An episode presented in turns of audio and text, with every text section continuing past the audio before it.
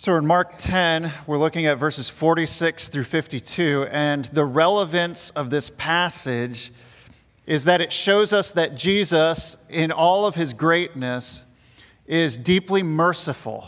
He's compassionate. He has pity to those who cry out to him.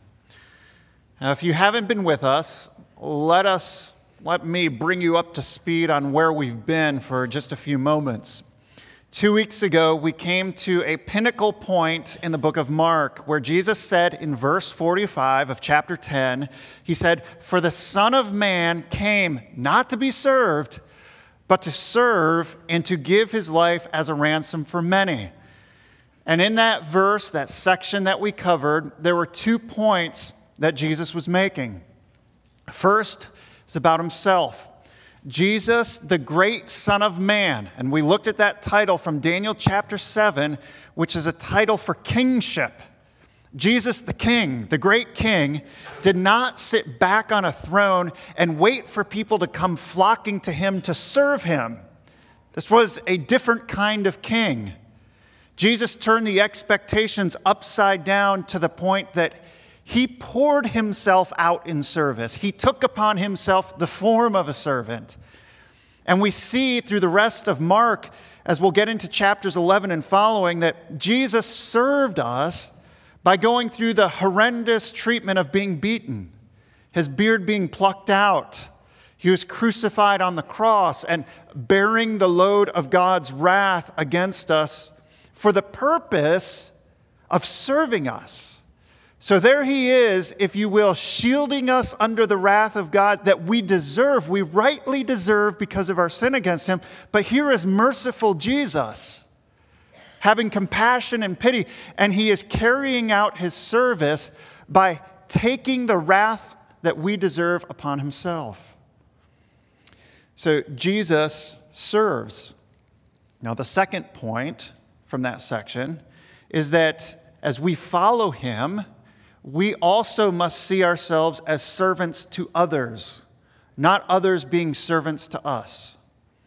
So, in the story leading up to that statement in verse 45, where Jesus said, Son of Man came not to be served, but to serve, in the story leading up to that, two of Jesus' disciples, James and John, approached him and said, Jesus, we have a question for you, and we want you to answer yes. And Jesus says, Okay, boys, what is it that you want me to do for you? And they say, We want to sit at your right hand and at your left when you come into your kingdom. They're thinking Jerusalem, he's going to sit on the throne. And Jesus was saying, That's not my role, that's the Father's role to assign. And then he went into this statement You have your eyes, you have a wrong perspective. I'm going to serve. And if you're going to follow me as your king, then you're going to do as the king does. You must also serve. And when you think about that truth, that those who follow Jesus are to see themselves not as gathering people unto themselves to be served, but as emptying themselves in order to serve others. When you think of the followers of Jesus, ourselves that way, you have to come to the conclusion what wisdom of God? What wisdom that he would set up a kingdom in which the ethic among his followers is emptying ourselves to serve one another. Take the converse of that. How many fights, arguments, and hurt feelings have there been because we wanted other people to meet our expectations, to serve us in that way? But in Jesus' kingdom, that kind of thinking, where we want others to serve us, is kind of rebuked. It's pushed off to the side. It's, it's not allowed in Jesus' kingdom. This is a kingdom of service. So, as followers of Jesus, we must renew our minds and follow in his steps. Jesus' steps, the one who functions as a servant to the world. Now, that has some backdrop to what we are studying this morning. So we're moving into 46 through 52, which is a story about Jesus serving. And who is he serving? He's made this statement in 45 The Son of Man has come to serve. And you might be asking, Mark, give me an example now of how Jesus is going to serve. Well, 46 to 52 shows us how Jesus serves. He serves the lowliest of people, a blind beggar who is on the side of the road. And with this story, Mark finishes up a section that began back in chapter 8, where Jesus had healed a blind man. He finishes this section on discipleship by healing a blind man. And it's as though Mark is saying to the readers through these healings, Has Jesus come and opened your eyes to see how you should follow him? Do you see the ethic of Christ's kingdom? Do you see what it means to claim Jesus as Lord and to follow him as a servant? So, verse 46 is where we begin. Point number one to the sermon is simply a persistent beggar. A persistent beggar. So, verse 46, it says that they came to Jericho. And as he was leaving Jericho with his disciples and a great crowd, Bartimaeus, a blind beggar, the son of Timaeus, was sitting beside the road. So, what do we notice in this story? We, we notice a location. We see where Jesus is now. He had been up around the Sea of Galilee, which is to the north.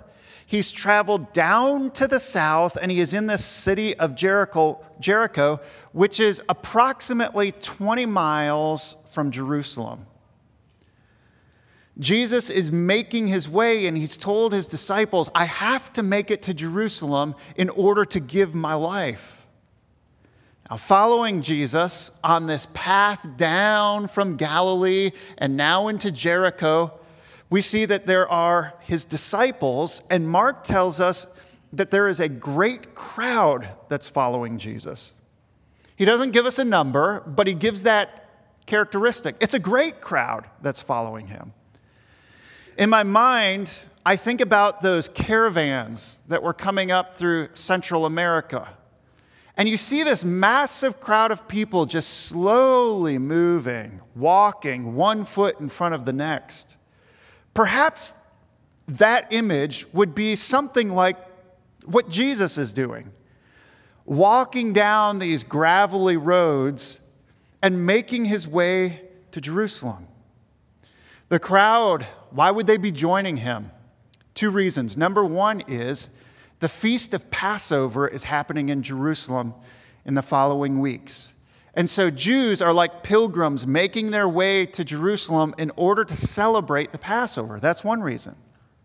The second reason is we have seen great crowds following Jesus up in the Galilean district because they believe that he is the long awaited, the long hoped for Messiah, the king whom the prophets had talked about. And he is going to come and set up his throne where? Where David had sat, in Jerusalem. And so they want to be part of the excitement. They want to see this show go on. And so they're following him as they approach and come into Jericho. Now we're introduced to a man in Jericho. His name is Bartimaeus, and he is the son of Timaeus. Just a little linguistic. Bar in Aramaic means son. Timaeus, well, that's his name. So he's the son of Timaeus. So Mark says Bar Timaeus, and by the way, he's Timaeus.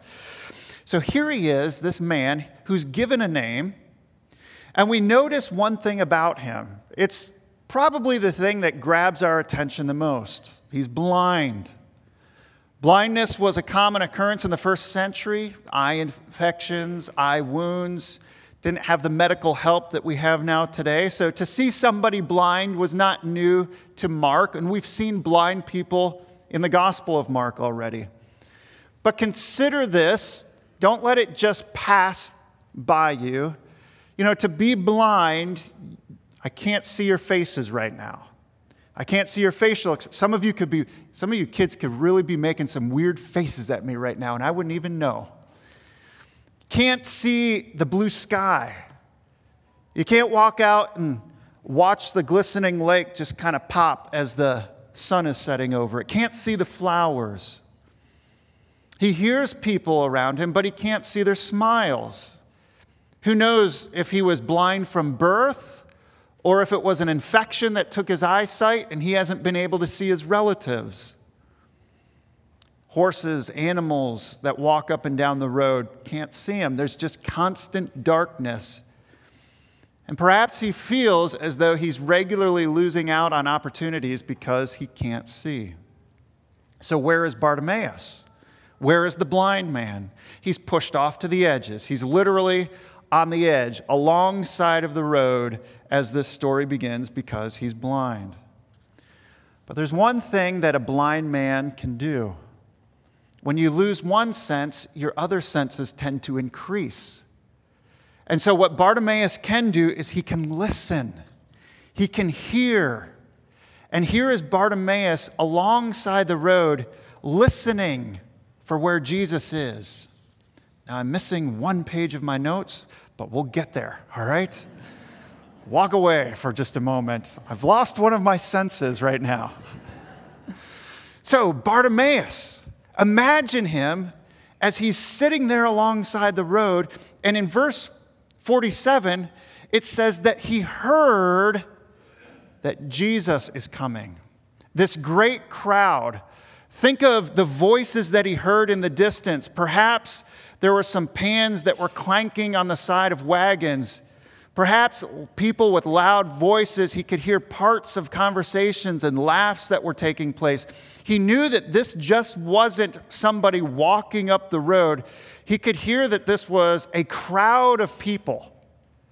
And so his ears are perking up. His ears are just hearing that people are coming. And so as Bartimaeus hears this crowd, this is an opportunity for a blind beggar to receive some alms alongside the road. Well, there's another reality about this crowd that he hears. It says in verse 47 that he hears that Jesus of Nazareth is inside this crowd. And news about Jesus has definitely reached the Galilean district, and we know that religious leaders from Jerusalem have come up to Galilee to hear him, to speak to him, to even oppose him.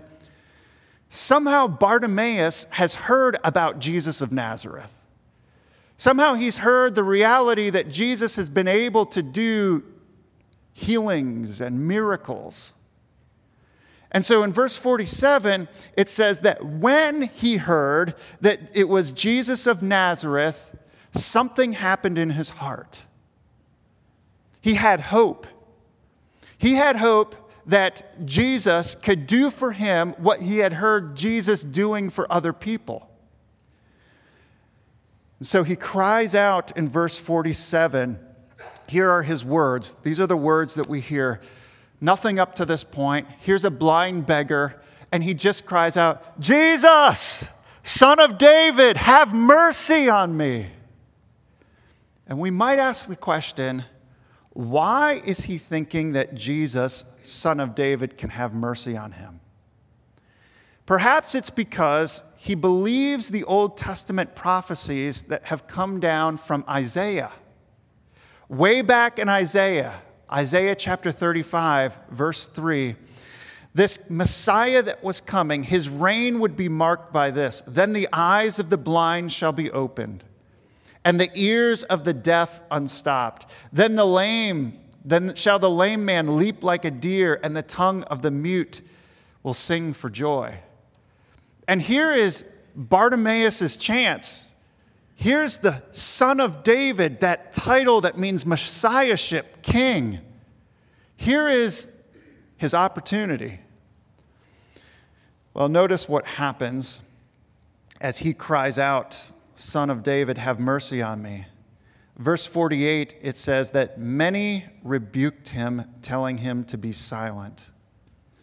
I mean, here's the crowd that's following Jesus. And perhaps Jesus in the crowd is where Bartimaeus is. Perhaps he's back a ways. Perhaps he's in front a ways. And he's crying out, Jesus, have mercy on me. And then the followers of Jesus Many, it says, many of the followers of Jesus come alongside of him. Stop it! Be quiet. You're just a blind beggar. Leave him alone. It's sad how the followers of Jesus can be some of the most hurtful people. I think that if we were to step back and just consider our lifetime, some of the most hurtful things that have come into our lives have been from the followers of Jesus. Jesus, have mercy on me. And he persists. He keeps moving after Jesus. He's not going to let the antagonists keep him away.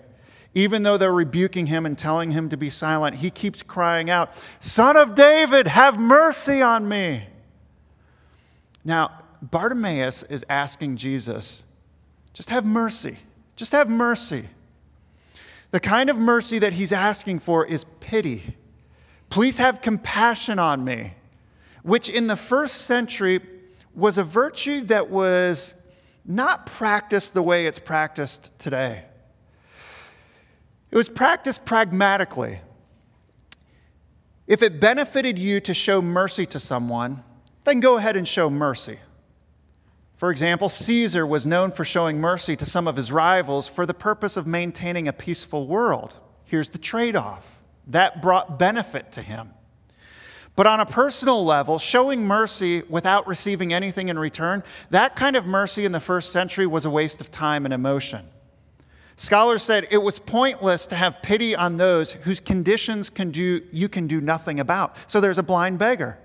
Okay, I might throw him some alms, but I'm not going to feel sorry for him. There's nothing that I can actually do about him. So emotionally, that's it. It's fatalistic. That's life. I'm moving on. Throw him a coin, but don't spend the emotion on him. And that's how the crowds are thinking of Bartimaeus. He's on the edge of the road. That's where his lot in life is. But don't feel sorry for him. To which the blind beggar Bartimaeus responds and keeps begging, Jesus, please show me mercy. So, point number two, we're introduced to a merciful king. What does Jesus do as the great crowd is walking by? He has a mission to accomplish in Jerusalem. He has to get there. That's his work. That's his duty. That's what's on his checklist of things that has to be accomplished. But in verse 49, it says that Jesus stopped. And can you imagine this great big crowd that's following and around Jesus, kind of walking in pace with him. Lots of people are talking, but over, to- over the talking comes this beggar who's crying out for Jesus. And then Jesus stops because he hears the cry and he hears his title and he hears his name. Jesus stops in that moment because somebody is talking to him. Just a little aside. We are the beggar this morning. And we need to know that God hears our prayers. 1 Peter 3, verse 12 says, For the eyes of the Lord are on the righteous, and his ears are open to their prayer. And it's not just that Jesus has the ability to hear, it's that he has the care within him to motivate the hearing. 1 Peter 5 7, casting all your anxieties on him because he cares for you. And here's Jesus, who's in the crowd, and he hears the cry from blind Bartimaeus, and he stops, and what does he do? He orders the blind man to be brought to him. So the people, it says, the people called the blind man. They all paused, and they say to the blind man, Take heart, get up. He's calling you right now. In verse 50, Bartimaeus hears the news. He throws off his cloak, which was probably this outer garment or outer robe, and he throws it off because more than likely he doesn't want to trip while he's making haste towards Jesus. Perhaps a tunnel forms in the crowd. Person might lead him through, and he is brought to a place where he stops.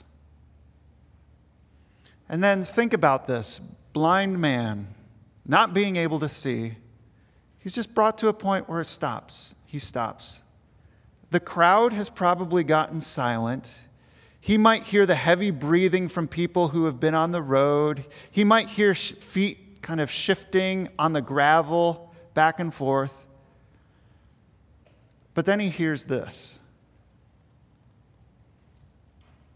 What do you want me to do for you? The plea has been made. The crowd has stopped. Bartimaeus has been brought into the presence of Jesus. And Jesus asks this question Bartimaeus, what is it that you want me to do for you? Now remember, this ties us to the previous section where James and John had heard the same question What do you want me to do for you, James and John? They wanted to be great. Will Bartimaeus follow in that same path? I just want greatness for myself. Bartimaeus replies and he says, Rabbi. And in the Greek here, the title is Rabboni. Some of your versions might say that, which is more than just rabbi. Rabbi was a teacher. Rabboni is the teacher who is your master, the teacher who is, your Lord. And he says, Rabbi, Rabboni, let me recover my sight. Now, that statement says a ton. What could Bartimaeus have asked for in that moment? I mean, all things aside, he could have asked for the same thing that James and John asked for. I believe that you're the son of David. I've already mentioned that. You're coming into your kingdom in Jerusalem. Please make me great. Put me on your right hand, put me on your left. He could have asked what he would have been asking for from all of the other people who had passed by in Jericho alms for the poor, alms for the poor. That's about the most that ordinary people could have given him, but not Jesus. Bartimaeus' request shows his view of Jesus. Jesus stands in a separate category. He is the Messiah from the Old Testament prophecies. He is the Son of David who is present. He is bringing the spiritual kingdom into the present right now, and He's the one person who can heal him. He's the one person who can answer the deepest need in his life, and he simply wants to go from the realm of blindness to the realm of sight. He just wants God to do a work in his life. As you look at Jesus this morning, you must know that he stops for you. He invites you to himself. And when you think of passages throughout Scripture, my mind went to Revelation 3, verse 20, this last week. I didn't put it up on the screen for you. But where Jesus tells the church, hey, I stand at your door. It's not like I'm running past your house. I stand at your door and I knock on your door. And anyone who will let me in, we can have fellowship with one another. He will sup with me and I will sup with him. This is a wonderful Savior that we have who is ready to stop and to serve out of his mercy. A wonderful Savior who comes to the outcast, to the downtrodden, to those who are incapable, and stops in order that he might dish up mercy and mercy upon people. He's merciful, showing compassion and pity to those in need.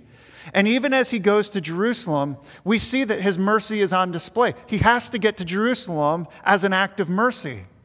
He has to go there in order to serve sinners, to lay down his life for the sheep, for us. We see his mercy when he's in Jerusalem, taken to the hill outside on Golgotha as sinners put him on a cross. You will hear Jesus cry out in mercy Father, forgive them, forgive all of them, because they don't know what they do. You'll see Jesus on the cross in mercy looking down at his beloved friend John, at his mother Mary. And when he's going to be gone, he's saying, Woman, now, look, here is your son who needs to take care of you. Son, take care of your mother. We see the merciful Savior who welcomes Peter back to his side after Peter denied him three times. Here is a Savior who is making his way to Jerusalem to serve all of us. He has pity upon us. In verse 52, we see a new life. Jesus looks at Bartimaeus after just simply hearing his request, and he says, Now go, go your way. think about that for a moment. This exchange that takes place. Bartimaeus is in the middle of the crowd, and in that moment, light starts to trickle into his eyes, perhaps blurry at first. His irises start to flex, his pupils begin to adjust, the nerves in his eyes start to fire, and facial expressions begin to show on people's faces. He can look people in the eye right now, and people can look back at him. All the excitement now. Jesus did it again. And you can imagine the crowds going, Yes, yeah, he did it again. Here's hope for us. The Messiah from Isaiah 35 is standing right in front of us, and we're only 20 miles from Jerusalem. He's truly going there to set up his throne. We're only days away from his kingdom coming into our presence. Excitement on behalf of the crowd must have been there. What do we notice in Jesus' statement about Bartimaeus? Go your way, it's your faith has made you well. The crucial component in Bartimaeus' heart was faith. That's what Jesus brings to the forefront of this discussion. Faith, Bartimaeus. It was your faith, Bartimaeus, that has made you well. So, what is faith? A couple of months ago, I was teaching in the youth group, and in the message, we were talking about having faith in the promises of God. So, for an illustration, um, I grabbed Joshua Nelson. He probably volunteered himself. And he came up on the little platform and stood up on the chair, but I don't think the chair was tall enough. We had you stand up on top of something above that, right? Is that how it went? So he's a little bit higher up in the air.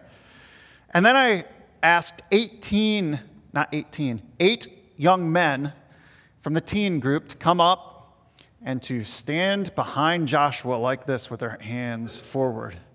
So Joshua was facing me. I'm there, and there's eight young men like this behind Joshua.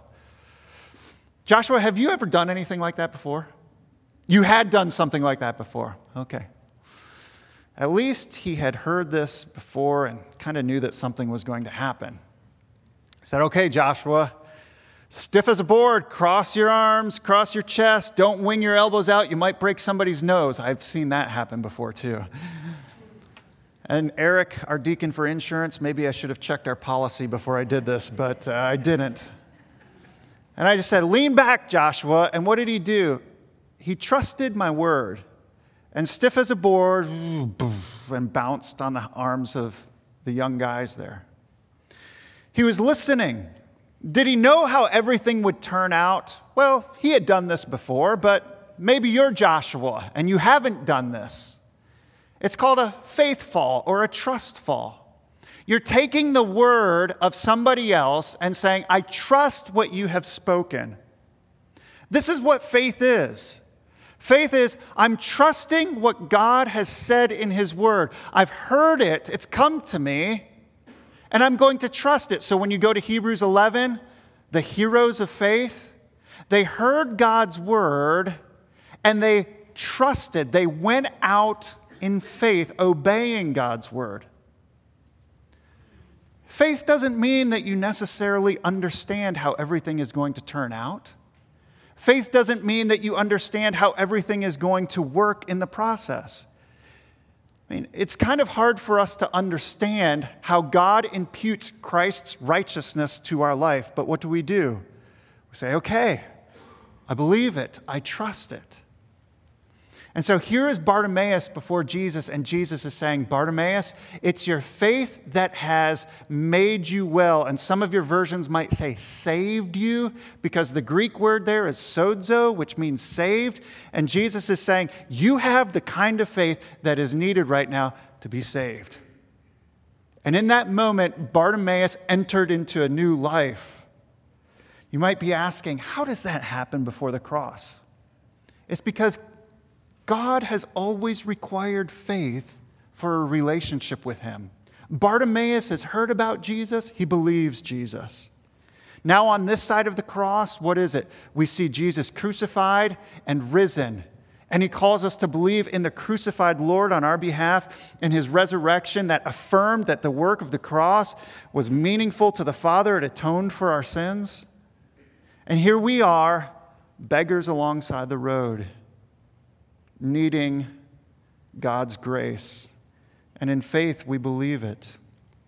Immediately, Bartimaeus recovered his sight. Being saved, notice what happens to Bartimaeus at the end of verse 52. It says, Immediately he recovered his sight and he followed him on the way. Earlier in the passage, G, or Bartimaeus was a beggar by the roadside. That's where he was. And now he's a disciple of Christ. He's following him on the way. So, what is the big idea that I want you to walk away with this morning? The big idea from 46 to 52 is this When you believe the mercy of God, you will draw into him more and more. We see Jesus acting mercifully in this chapter. We see Bartimaeus having faith that Jesus is merciful. We see the crowds that are ready to keep right on going and even rebuke Bartimaeus. But it's Jesus whom Bartimaeus has his focus set on, and it's Jesus who responds in mercy to those who call upon him. When we believe that Jesus is truly merciful, it transforms our relationship with Him. Think about this for just a moment. When you have a gash on the inside of your hand, or when you have a shoulder that's out of joint, or a bone that's sticking through the skin, what you're seeking for is somebody who will extend mercy to stitch up the problem, to put the shoulder back in place, to set the bone. And oftentimes, what we do is we rush to the ER because we are hopeful that there will be mercy there for us. Jesus is the one who is merciful to us. And when we believe that Jesus is merciful, it transforms the way that we come to him and relate to him. Some of you may have grown up in churches or in homes where the times you heard about God the most intensely was when you were getting a paddle on your bum. God hates that sin, young man, and therefore I'm going to give you this whooping. And over and over again, God was related to as the ogre, the ogre who despised sin. And in your mind, all I hear about God is he's a guy up in heaven who's really disappointed all the time. And here's Jesus. Here's Jesus throughout the Gospels coming into people's lives with mercy, just dishing up mercy over and over again. We see God's mercy as it relates to our salvation. Ephesians chapter 2, verse 4. But God, being rich in mercy because of the great love, notice that, He's rich in mercy because of the great love with which He loved us. Romans chapter 9, talking about God's mysterious mercy in our salvation here, he says to Moses, I will have mercy on whom I have mercy, and I will have compassion on whom I have compassion. So then, when it relates to our relationship with Him, it depends not on human will or exertion, but it relates to God who is merciful. We see God's mercy as it relates to forgiveness of sin. Psalm 51, verse 1. David has sinned in adultery with Bathsheba. He's sinned against God, and so he comes to God in prayer and he says, Have mercy on me, O God, according to your steadfast love, according to your abundant mercy. Blot out my transgression. Where is the sinner running? Away? No, he's running to God. We see God's mercy in helping us with physical needs. Philippians chapter 2, verse 27, speaking of Epaphroditus, indeed he was ill, even near to the point of death. And I think of our friend Lonnie. But God had mercy on him, and not only on him, but on me also, lest I should have sorrow upon sorrow. God's mercy is there in salvation. God's mercy is there in forgiveness. God's mercy is there for us when we're hurting and pain.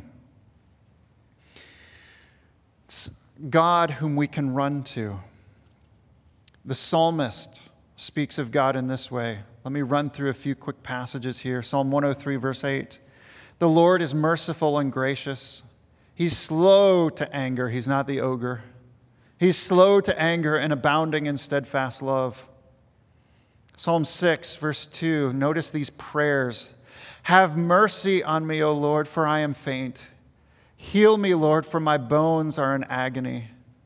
Psalm 9, verse 13 Lord, see how my enemies persecute me.